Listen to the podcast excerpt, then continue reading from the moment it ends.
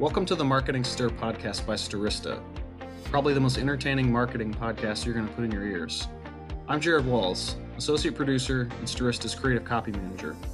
The goal of this podcast is to chat with industry leaders to get their take on the current challenges of the market, but also have a little fun along the way. In our 50th episode, Vincent and Ajay catch up with Doug Zarkin, Vice President and Chief Marketing Officer at Pearle Vision. He discusses the importance of understanding people and how their roles impact the larger mission with the brand. He also delves into why he prefers passion over expertise when it comes to hiring. Ajay shares that he was a latecomer to turkey, and Vincent eats a bacon, egg, and cheese on a roll. Give it a listen. Right, ladies and gentlemen, it's me, Vincent Pietrafesa, the Vice President of B2B Products and Partnerships at Stirista. That must mean one thing. It's the Marketing Stir, another episode of hopefully your favorite marketing podcast. Thank you so much. Our listenership has gone up and up, and we owe it to you. Who would have thought back in March when Ajay and I were just like, let's talk to a few of our clients and talk marketing and look what's happened. We really appreciate it. Thank you so much. Stirista, you know us, identity marketing company, our own B2B data, our own B2C data. You utilize us, right? To get new customers, email marketing, marketing, display, programmatic, OTT, CTV. We own our own DSP called Adster. Enough about that. The next person I want to introduce. You know him. He's my CEO. He's the co pilot with me on this marketing stir journey. Ladies and gentlemen, Ajay Gupta. What's up, Ajay? Hey, Vincent. Pretty exciting uh, holiday week coming up over here. So I don't know if you know this, but uh, never had a turkey until I was 13, but it's one of my favorite parts of the year now. So turkey and uh, stuffing and green bean casserole. I love it. I love it. Who knows when this podcast is going to come out, but you could probably tell what holiday he's referring to. I love it. Yeah, I love. I'm a big sausage stuffing guy. Being Italian, that's what I kind of grew up with. But uh, yeah, I too am in a great mood for a variety of reasons. I had a bacon, egg, and cheese on a roll this morning um, because of this next guest. He's a native New Yorker like me. He lives here now. He's from Westchester County like me. So I was like, you know what? Let me indulge in a bacon, egg, and cheese. A very New York City thing to do, Ajay. You know, I don't know if you've ever had one of those. Maybe that's your next turkey adventure that we go on together. Well, whenever I decide to go for a dad bod, I'll certainly go for it. yes, yes. Well, we both are dads. I've had this dad bod for 11 years. I've only been a dad for three years. But hey, dad bods are in, right? And dads are in. Doug's a dad. He I mentioned am. to me, yeah, he meant I know that. I didn't just assume that, ladies and gentlemen. I love this next guy for a variety of reasons. Like I said, he and I both hail from the great Westchester County. And the Westchester County, that's not the type of Westchester County you read about, right, Doug? It's not the the, the fancy places. New Rochelle and Portchester, blue collar guys. I love it. I love it. Let me just, before I introduce Doug, and now you're going to know the company he works for because it's one of the greatest companies out there. You'll know it. I'll say it in a moment. But let me embarrass this guy for a minute. Doug has appeared, I'm lucky to have him. Doug has appeared on ABC, NBC, CBS, Fox, the pages of Forbes. Let me go through some of these awards. Before, we've had a lot of different people who, uh, some companies have won awards. Listen to these awards Marketer of the Next Generation by Brandweek, Retail Innovator, of 2019 by Retail Touchpoints. El Sol Award winner, Silver Clio Award winner. I could go on and on, but let's bring him in.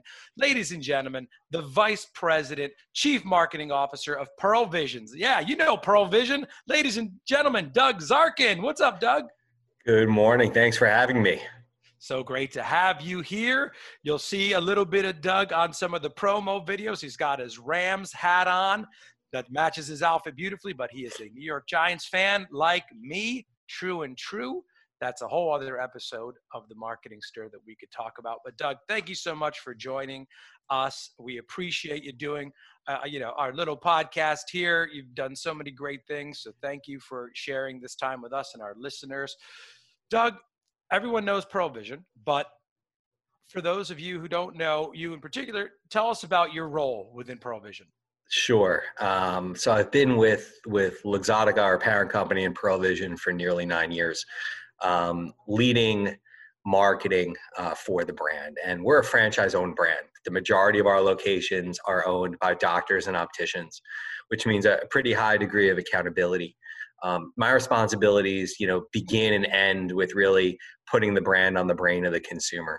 Um, forging connections in the digital world, forming connections in the offline world, product promotion, visual merchandising, all of our advertising and marketing. Really, the, what the brand stands for at its essence is really what falls uh, on, on myself and my team. Um, and it's been an amazing ride. That's awesome. And, you know, we always like to ask this of our guests, Doug, because some of the paths not so traditional. How sure. did you get involved in marketing to begin with? So you know, it was interesting. Um, when I was getting my my MBA, I knew coming out of graduate school that I eventually wanted to run a business and a brand, and had absolutely no idea. This is pre LinkedIn to date myself of, of how to do it. Um, and a, a good family friend said, "Listen, if you eventually want to be in the in the front of the train as the conductor, get on at the end and work your way forward." Um, and so the end really was the agency world and started my career in media and, and, and account management and worked my way through the agency world and eventually made the jump to the client side. And what that really has allowed me to do, um, and I'm fortunate, is understand, first of all, the importance of people. Um, because in building a brand, it, you really surround yourself, hopefully, with amazing people. But being able to understand what they do, the roles and functions, and, and critically being able to motivate those people in those roles and functions because you've done them and you speak that language, uh, has been invaluable. And so, you know, as a CMO, I would say, was it something that was on my radar in graduate school? Yes. Um, the pathway there was a little bit circuitous, even though I knew that I wanted to move up the train. Uh, and uh, really privileged to be a part of the Pearle family right now. And Doug, how's the COVID situation affected Pearle Vision? And you know, there's been a lot of kind of rise in telehealth, but obviously for people who need glasses they have to go to uh, sure. go to a physical location so i was curious how that's affecting uh, business for you guys I mean, I welcome the day when we don't have to mention the C word um, ever again. I think people are tired of hearing about it, um, talking about it. You know, pundits are out there proselytizing, you know, this is what you need to do. And the reality is, is to use a football metaphor, you know, there is no third down and pandemic that you go to in the marketing playbook to figure out how to resuscitate your business. Uh, for us, we were deemed essential care. So we had to roll down our activities from everyday care, which is anybody who needs an eye exam or a pair of prescription glasses, to really focusing on essential care only, trauma, frontline heroes. Um, you know, if you're a minus two or a minus three, which translated means that you really can't see without either contact lenses or glasses, and you break them, lose them, run out of them, life as you know it pretty much stops.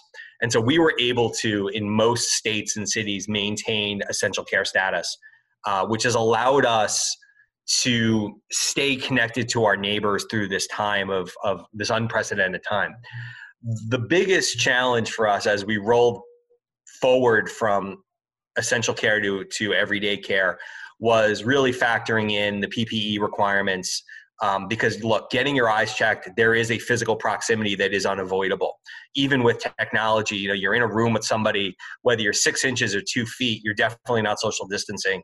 And the idea of getting eyewear is a physical process.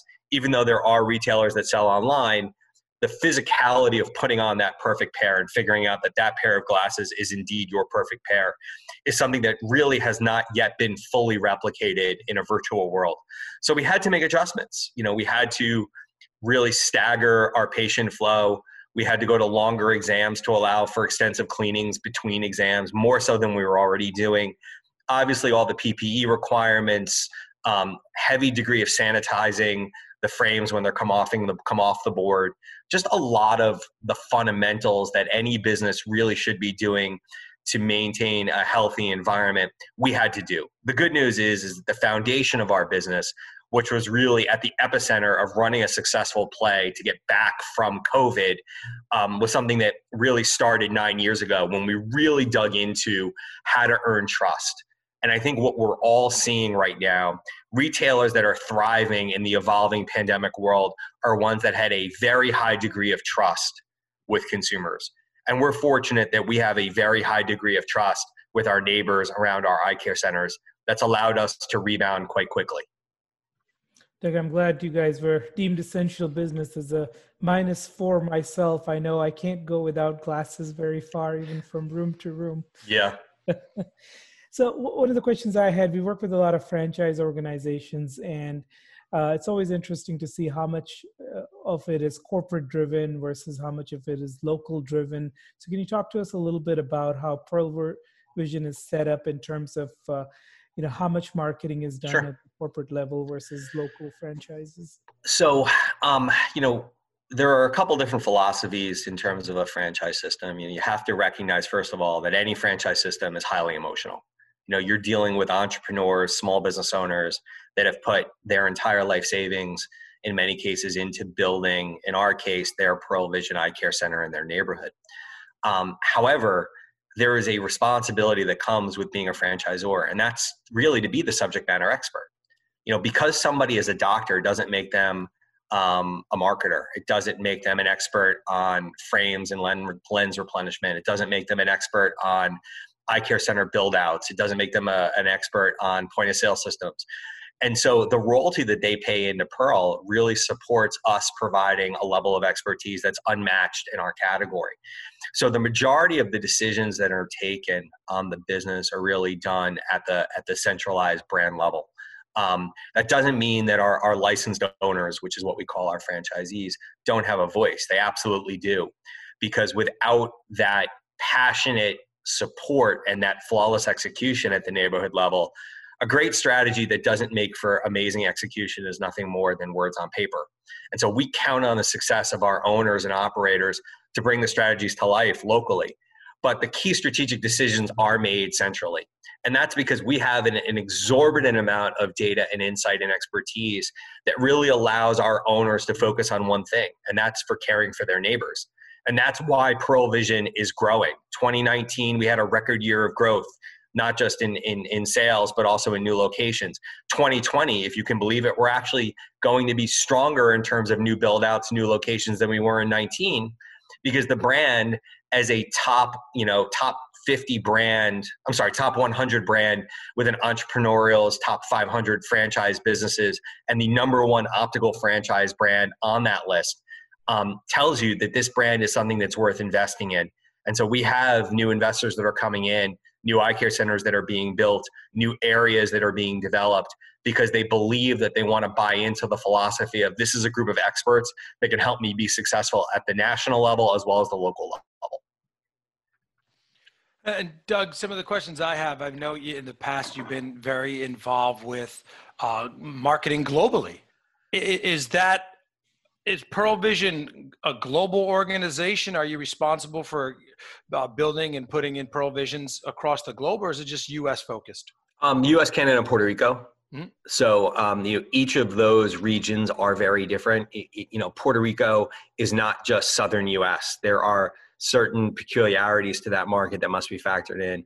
Canada, when it comes to the insurance aspect of our business, which is critical, is a completely different ecosystem.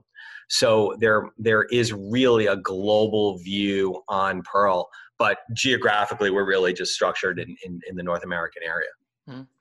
And as far as you know, you've been at a variety of different companies, very well-known companies. Can you share with us and, and, especially the audience some of your marketing philosophies that you think have made you successful. And uh, on top of that another question. So the philosophies and then at Pearle vision what have you learned? Something new where you're like oh wow that's something i haven't dealt with in the past that i'm now working with. Sure. Two-part, so the two-parter doug. Uh, it there let me kind of break it down a little bit. I think at the core, uh, a core philosophy that I have really centers around people, and and it's what I look for in building a team. Um, I have found, you know, throughout my career, to really focus on hiring passion, not necessarily just expertise. Um, you know, I, have told this story before to a, a, a, in, in a few settings, but I remember interviewing somebody, and and I had two candidates. One candidate, Ivy League educated another candidate, um, City College educated. And on paper, the Ivy League educated had an incredible resume. But when I asked that person, that candidate, why should I hire you? They immediately went to, well, I was educated at X, Y, and Z. The city college educated basically said, listen, I want to make a difference. You know, I want to learn, I want to grow, I'm committed to this business. And that was very early on in my career. And I went with the city college um, educated candidate, and it really reinforced the importance of hiring for passion. You can teach somebody a job, you can't teach somebody to be passionate.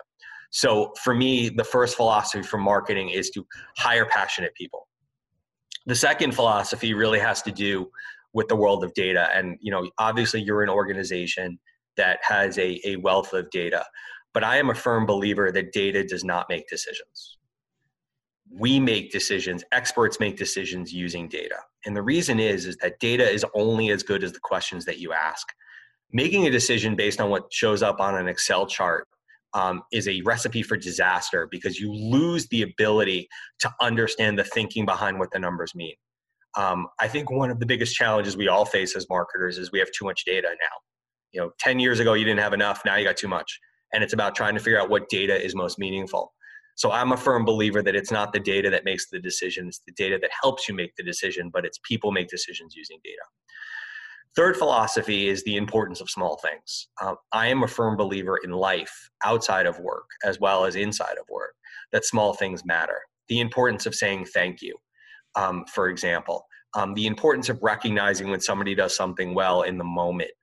Those are things that really build trust um, not only when you're trying to put a brand on the brain of a consumer, but also amongst uh, a cross-functional team. Um, those small little things of how people conduct themselves and how people run their specific function within a business, I think, is incredibly important. Um, I think the last philosophy I'll share is what I would call the 80 20 rule. 80% of the time, if you can get something to the 80% level of perfection, you're good to go it's identifying the 20% of the time that you must be 100% perfect that is really the challenge you know and it really speaks to the law of diminishing returns. Um, is making the logo 5% bigger going to be a meaningful change? And if the answer is no and your creative team is telling you to leave it then you leave it. Um, if if the data that you have is at the 80% confidence level does it give you enough to make the decision? If the answer is a decision that has hundreds of millions of dollars ramifications, you may want to spend a little bit more time pressing to get more data. But in reality, the majority of the decisions that we make, if you can get things to the 80% confidence level, you're pretty good to make a decision, you know, positive or negatively. Um, but really identifying and prioritizing what your team, what those 20% of the items are, I think is invaluable. That's, a, that's some great advice. Thanks for sharing. The what's what does the typical profile for a franchise owner look like at Pearle Vision? So um, there there is no typical profile. I will tell you that a number of our franchisees are doctors, you know, doctors of optometry who may be, you know, three to five years out of school working for somebody else and realize they want to go on their own because they recognize the, the degree of control and, and the lucrative career that's ahead of them if they own their own practice, own their own location. Um, so you have that.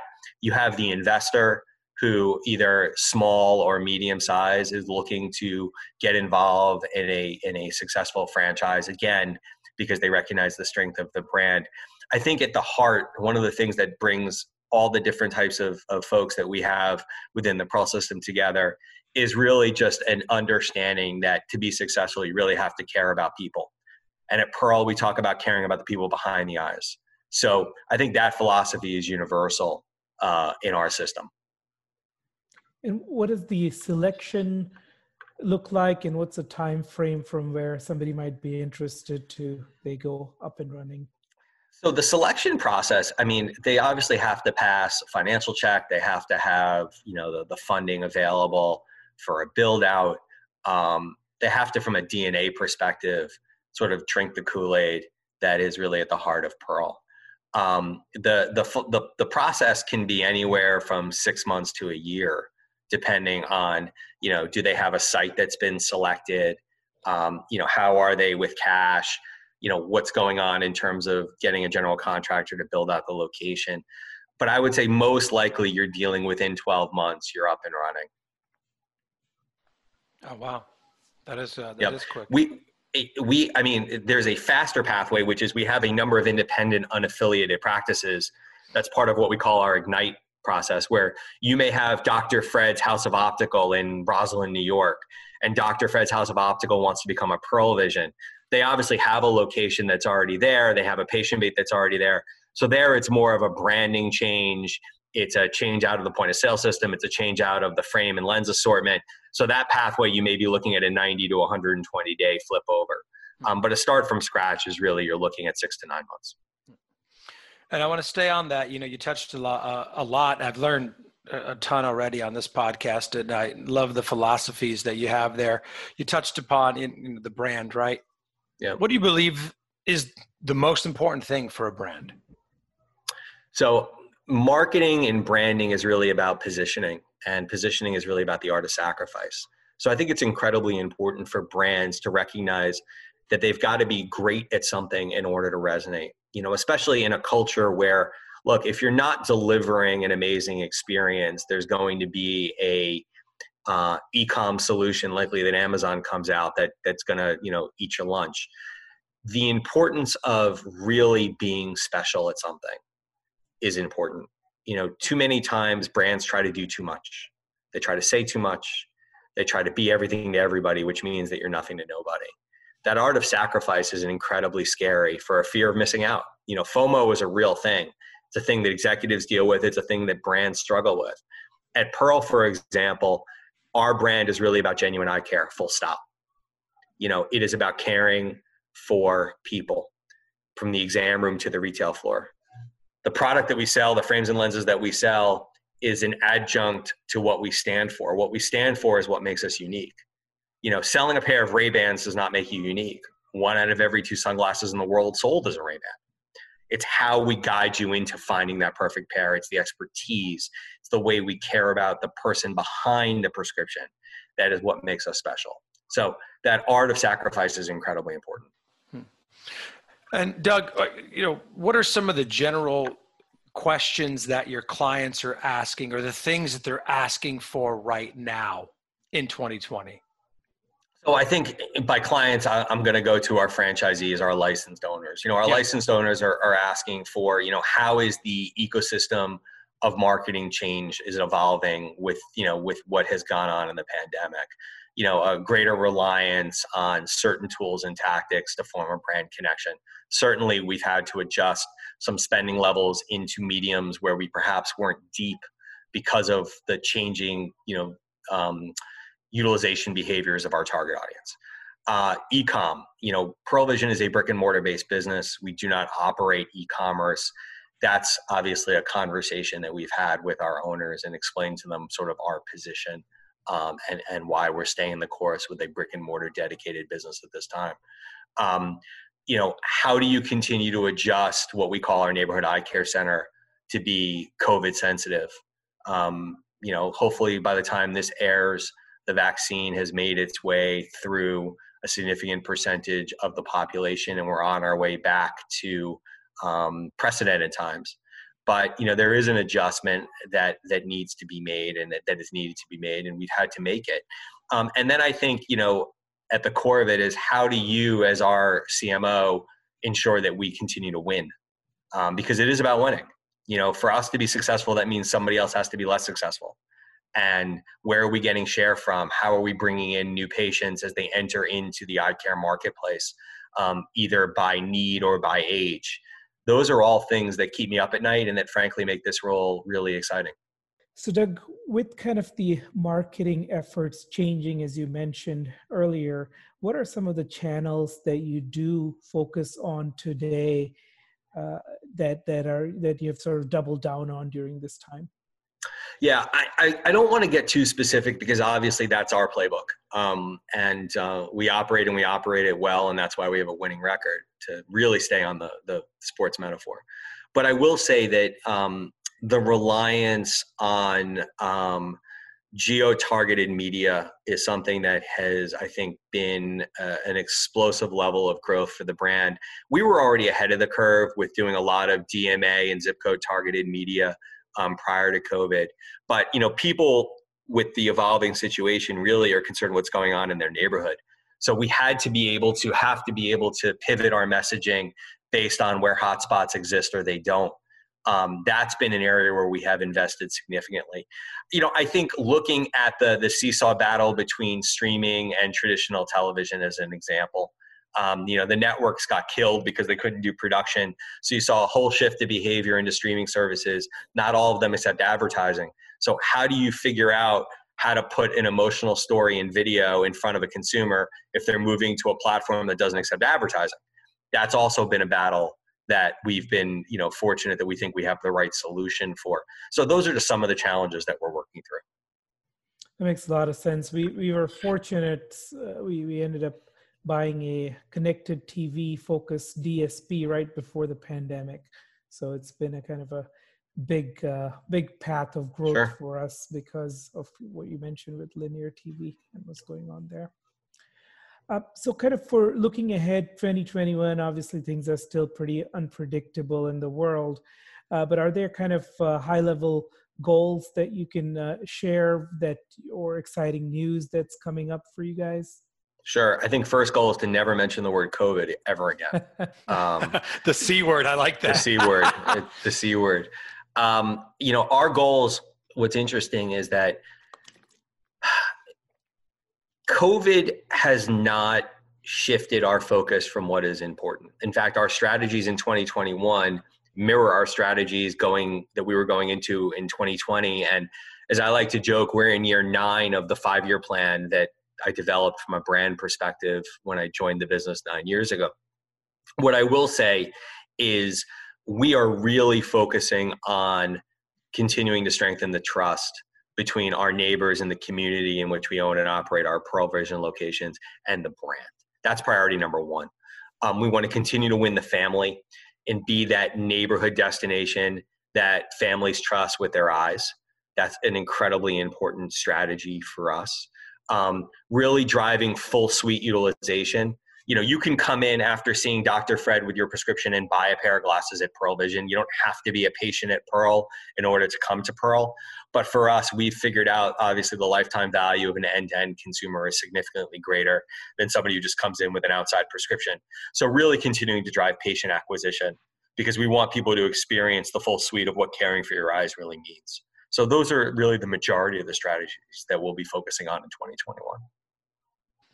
Nice. And uh, I want to get back to you uh, specifically, Doug, as far as uh, you, you won some great awards. Uh, you know, congratulations on Thank those. I, uh, I, I loved reading about that. My dad still has no idea what I do. Yeah, like, I know, right? No clue. yeah, Zero. Well, that's always a great thing to. That's always a good like elevator pitch or marketing tech. It's like, hey, ex- explain what you do as if you're explaining to like your mom and dad, right? Yeah, it's uh, it's crazy. But you know, of those awards, uh, what do you? Which one are you most proud of? I'm just, there's so many great ones. So, you know, they the team ones are obviously pretty in, important. Uh, the Effies, the Clios um, you know the the the brand the other Brandweek awards that we've won the brand constellation awards the ana awards that we've won because those are in many cases voted on by your peers and um, that's pretty special. The, the one though that i will say that was probably the most um, gratifying to me was being named a marketer of the next generation by Brandweek and it has everything to do with when i won that award I had just made the jump from the client side, from the agency side to the client side to Avon products, where I was the a member of the founding leadership team between, behind the Mark brand at Avon, which at the time was their young women's upscale line. And so it was my first foray into being a client and to be recognized as a marketer of the next generation so early in my career was really kind of the pat on the back that I needed to know like that actually I could be pretty good at this you know, if I continue to work on it, I could be pretty good at this. So that sort of affirmation for me um, was one that I'm, I'm grateful for because it gave me the confidence to continue moving through this journey of, of leading a business and a brand. No, I like that. And, and, and, you know, that's one, you know, shining moment there. Uh, would have been some others thus far in you know you're not done. You got more you got more to do in this career here doug but yeah what what, uh, what has been a shining moment thus far um, outside of that one and the team awards in your career?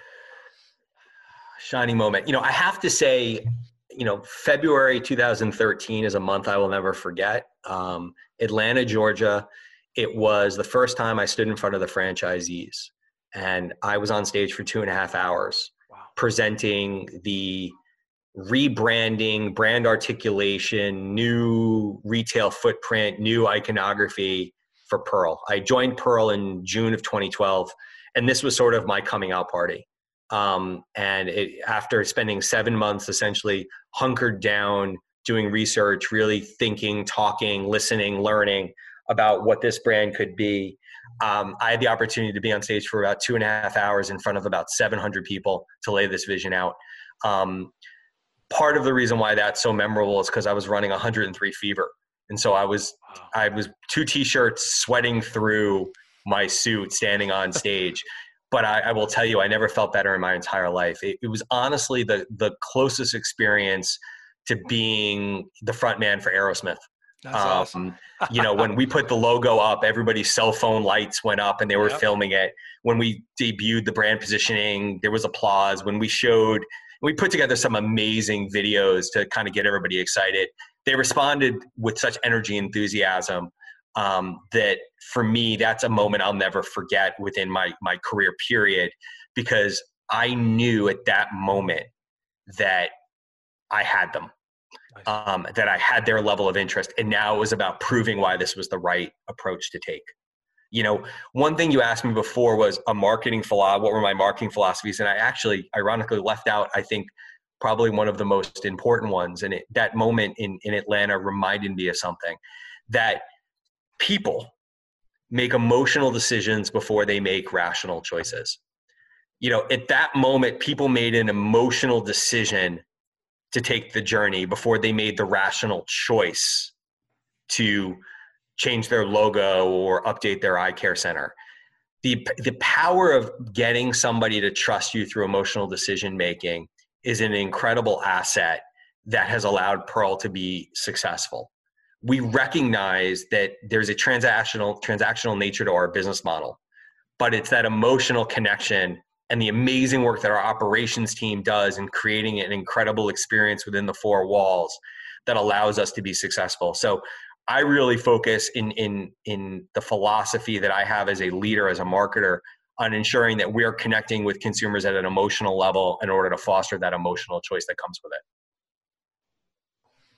it. And Doug, kind of lead on question to that is, you know, what are some of the things you are doing for the customer journey. So if somebody's coming in, obviously, a lot of times uh, people only need glasses once a year or contacts once a yeah. year. How do you kind of uh, keep them engaged and in touch so a year later they still remember you? Um, we have a really strong CRM platform. And CRM isn't necessarily just about driving incrementality, it's about driving relationship. Um, I'm a one of my hobbies outside of work is I'm a, an avid tennis player. I play a couple times a week. Um, and tennis, you know, the idea of, of tennis in many cases is to be patient. You don't win necessarily all the time just playing serve and volley. Sometimes you have to set your opponent up in order to eventually win the point.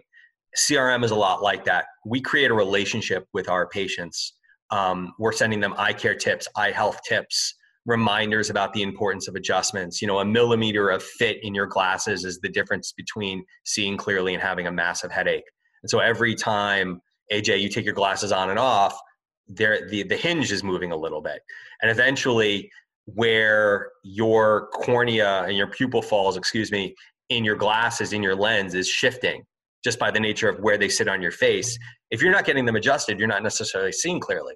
So we're really using our CRM platform, yes, to drive incrementality, yes, to drive patient retention, but we're really using it as an ongoing dialogue because, as you said, they're engaging with us if we're lucky once a year, if not once every 18 months. That's that's a great tennis analogy. I'm a tennis player myself, so I might uh, steal that one from you, Doug. No worries. Uh, and, and, then, kind of uh, going outside of traditional uh, channels uh, like the digital and CTV and all that. Are, are, you guys doing direct mail still? Is that part yeah. of your? Yeah, snail mail, snail mail, long live snail mail. You know, people like mail. Um, and if you think about what your email box looks like, you get less mail, physical mail today than you get emails. Sure. I, you know, I haven't seen a study, but I would probably bet any amount of money that that's the case. So snail mail, if done well, can be a highly effective complement to what you do in email. And so we utilize direct mail on our most meaningful campaigns or communications. And Doug, I'd also like to know this personally because uh, you and I are not connected on LinkedIn yet, but uh, this is our signature question that we ask all of our guests on the podcast. It's LinkedIn, right? What is, you know, your title, your experience, the company that you work for? I'd imagine so many people are trying to reach out to you to get your time or to get a meeting or whatever. What is a message that Doug Zarkin says, all right, uh, I'm going to accept it? And what is a pet peeve on LinkedIn that you just do not like? The pet peeve is easy. And I'll be very clear spell the name of my brand correctly. Yeah. Okay. If you can't take the time to ensure that Pearle Vision with an E is spelled correctly, and I am the world's worst speller. I'm, I'm terrible. I don't know if I slept through it in elementary and middle school. And I can accept the fact that as an ex business development guy, sometimes mistakes happen. But if you're important enough to be heard, represent yourself well, spell the name of my brand correctly. That's an unbelievable pet peeve. Um, something that really gets my attention is is sincerity. You know, somebody who sincerely. It, my job when you're reaching out to me isn't to educate you about my business. My job is to see an opportunity for you to help me about my business. So I want to set up an introductory call to get 15 minutes of time to learn your priorities. No. My job isn't to educate you. Your job is to have done the research because if we're somebody that you believe you can help, tell us why you can help. You know, show initiative. Hey, we've researched your company. We've identified these five things that we think we can help you with. Do you have 15 minutes? All right. Um, creativity is incredibly important. Uh, I actually have a, a, call right after this with um, a company I've never heard of, but sent me an email basically wanting to bet on the Patriots Jets game. And I said to them a response, I said, I am not a Jets fan. I could care less. But your your opener was so creative that I'm happy to spend 15 minutes with you. Hmm. Um, I had somebody once send me a baseball hat from the college I attended. And they were like, listen, we've, we've done our research on you. You're somebody we want to be in business with. Um, and oh, by the way, here's a hat from George Washington University. We know you went there. And it was just it was just striking that they had taken the time to kind of go through my history, um, even though maybe it took five minutes on LinkedIn. But show an initiative, you know, show creativity, do your homework. Don't expect me to take the time to educate you yet. Once we're in business together, then I have a responsibility because a, a partner is only as good as the client. Hmm. And so once you're inside the family, you're family. But to get in the family, you got to show something. I like that. That's like one of the, that's a great account based marketing uh, technique there. You know, send the hat or, or some gear from the school you went to, or yeah, do it was, research. It was genius. Awesome. I mean, it, yeah. it, it, it, it was just the, it was, it was, it wasn't the item. It was the meaning behind the item. Yeah. Well, yeah, the meaning it's it's the research because I've said on this podcast before, like, look, I, I'm one of those SUNY guys, City University, SUNY guys who passion, right? So for me, yeah. um, it's it's not a, for me like no one knows my school. I didn't go to a big school, uh, but someone got this wrong. They were like, "Hey, go Gophers," and I'm like, "Gophers? What?" They're like, "Oh, actually, the truth be told, I didn't go." I, am not a gopher either. Uh, I, am a, I'm a lion, and I'm like I'm not either of those. Like I think SUNY Oswego was like the Lakers, like SUNY because there's Lake Ontario, but they right. just got it so wrong. But that's good. Yeah, it's we we get a lot if like if people get the the person's name wrong. If someone gets the name Doug wrong, forget it. That's crazy, right? right. But also Pearle Vision, you're right. It's such it's one of the most recognizable brands. I mean, if, if I was trying to get a meeting with Ajay, I wouldn't send him a razor and shaving cream, clearly. Yeah. So, you know, I, I, I, wanted the idea of get to know the people that you're pitching. Yeah. If you're meaningful enough to, to take time, then you're meaningful enough to do your research. Yeah. If someone sent me like maybe before the pandemic. Yeah. Okay. I would try to get him to, you know, sh- you know, you always had a nice beard, Ajay. That's, I don't think I could grow that. I don't. I don't think I'm old. I don't think I'm mature enough to grow that. One day, I hope to be be no. grown up enough to grow a beard like that. This is like three months right here. What I've got going on. This there is you three, go. I'm kidding. No, I. Uh, but and and Doug, let let's talk about you. Let's talk about you. Let's talk about family. Right. What uh, what, what have you been doing? What do you do? You play tennis. I play tennis. I like you know what? You Giants 20, fan like me. 2020. You know, I would say um, I have two kids, married, two kids, um, both under the age of 13. Mm-hmm. So it was a lot of togetherness. Um, you know, I traveled fair, a, a, fair amount prior to the pandemic, and you know, getting a chance to spend the last eight months with my children has been a good experience. Notice I didn't say great; it's been a good experience. Yeah. Um, I, have learned a lot about them, and it, it's an ex, it's something I'll I'll never forget. This kind of insight into my kids. Um, I, I, would say I used this pandemic. I tried to use it for good, not for evil. Um, you know, I doubled up on my my health and fitness regime. You know, even without tennis, which opened up, I think, middle of the late spring, early summer. You know, tried to do as much home fitness as I could. Got out a lot. Um, just tried to keep my mind healthy as well as my body, um, because I knew the challenge that ahead of us was again something that there is no playbook for.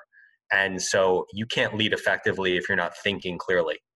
And for us, the decisions that we've made, and importantly, decisions that we didn't make, really have allowed us to regain our trajectory um, and deliver some incredible results. I like that. And then one other thing, Ajay, I wanted to ask, uh, based on the based on the travel that you used to do business wise, yeah. What, what was that really involving around just visiting some, uh, you know, profitable Pearle Vision you know, you've got to be out, you know, in, in visiting our franchisees and our licensed owners critically. Um, our agencies are, are, in different places across the country. Um, you know, I'm always on a on a quest to get better, get smarter. So I'm a pretty big uh, advocate for attending conferences because I learned something. You know, I think you have to take your development into your own hands at any level of an organization. And you know i learn a lot from listening to my peers. I'm involved in the ana i'm involved in the cmo club um, and i learn a lot from listening to what my colleagues and, and those that are in organizations that are bigger or even more substantial than ours. So um, i would just do a fair amount of traveling. And you know um, being home has it's a different mindset to work remotely this way um, but again i think clear mind clear heart um, we're doing really well. And Doug, it sounds like the retail locations are obviously open, but everybody else is working from home. Um, where our offices have reopened, um, purely voluntary. Uh, our, I, I have two offices, one in, in New York City and one out here in Long Island. Um, I'll be heading to the office in the island this afternoon for a couple hours just to do some work and go through mail and do some things there that I can't necessarily do from home. Um, but you know, we're we're finding it being very effective. Folks working from home. Um, I read a study that showed people are actually working longer hours working from home than they did working from the office. And so we're trying to be very careful with um, keeping a good work-life balance, which I think is a big challenge for all of us as we as we navigate through this um, to just step away from the laptop. I'm coming to you right now from my kitchen. My wife is working in our home office downstairs, so I, I end up spending the majority of my time working from the kitchen table. Um, and you know, I can find myself in the same seat for three or four hours. I got to get up and walk around. So, um, you know, I, I'm actually really pleased with how organizationally my team has responded to working remote. Yeah, I'd say we've uh, encountered the same thing. I'd never really been a work from yeah. home guy but I, have actually started liking it so much. It's hard to imagine having to put on my pants and get sure when the time comes. So it'll be difficult. so, uh, have you guys done anything fun like virtual happy hour type stuff? Anything? Oh, a lot. We've done a lot of those. Um, there's a lot of meme sharing, a lot of funny image sharing. We do a virtual happy hour every two weeks. Um, really, you know, I, I, think we communicate more now than we did when we were um, in in normal, you know, normal office situations. You know, there's an there's a, a disproportionate level of small but meaningful communication that's going on now. Cool. And and Doug, just uh, you know, as we wind down here, just just a, a final thought from you as we uh, close up. It's that was went by really quickly. Um, final thought from me. Yeah, just a final thought closing. Sure. The, the future, anything you want to add? So I'll offer this piece of advice to any marketer or any junior, senior executive in a position where um, they're being asked to figure out what happens as we evolve through the pandemic. There is no right way, there is no wrong way, there is just a way. Pick your course, chart it, and go for it. Don't get yourself caught up into what the pundits are saying or what the so called experts are saying. You know, take those words of wisdom, quote unquote, and if you find something that is meaningful to you, that resonates with you, put it in your pocket and save it but recognize that instinctually as a marketer your responsibility is to understand the mindset of the consumer and marry that with the mindset of your brand if you're really good at your craft you should feel liberated because there is no playbook to what needs to be done the playbook rests in your ability as a leader to figure out what to execute in order to stay true to what your brand is all about and ensure that you stay relevant emotionally and rationally to your consumer. I love it. Doug, this has been extremely informative. I feel motivated and I've, I, cool. you know, right. And I, I'm always motivated Ajay, but I feel, I love the advice. I feel, uh, I feel pumped up here even more than I usually am. Doug, this is awesome. I loved hearing from you. I know our guests will love hearing from you. Ladies right. and gentlemen, that is Doug Zarkin. He is the Vice President, Chief Marketing Officer of Pearle Vision. I'm Vincent Pietrafesa. He's Ajay Gupta. This has been another episode of the Marketing Stir. Thanks, and we'll talk to you soon. Thanks for listening to the Marketing Stir podcast by Stirista. Please like, rate, and subscribe. If you're interested in being a guest on the podcast, email us at info at themarketingstir.com. And thanks for listening.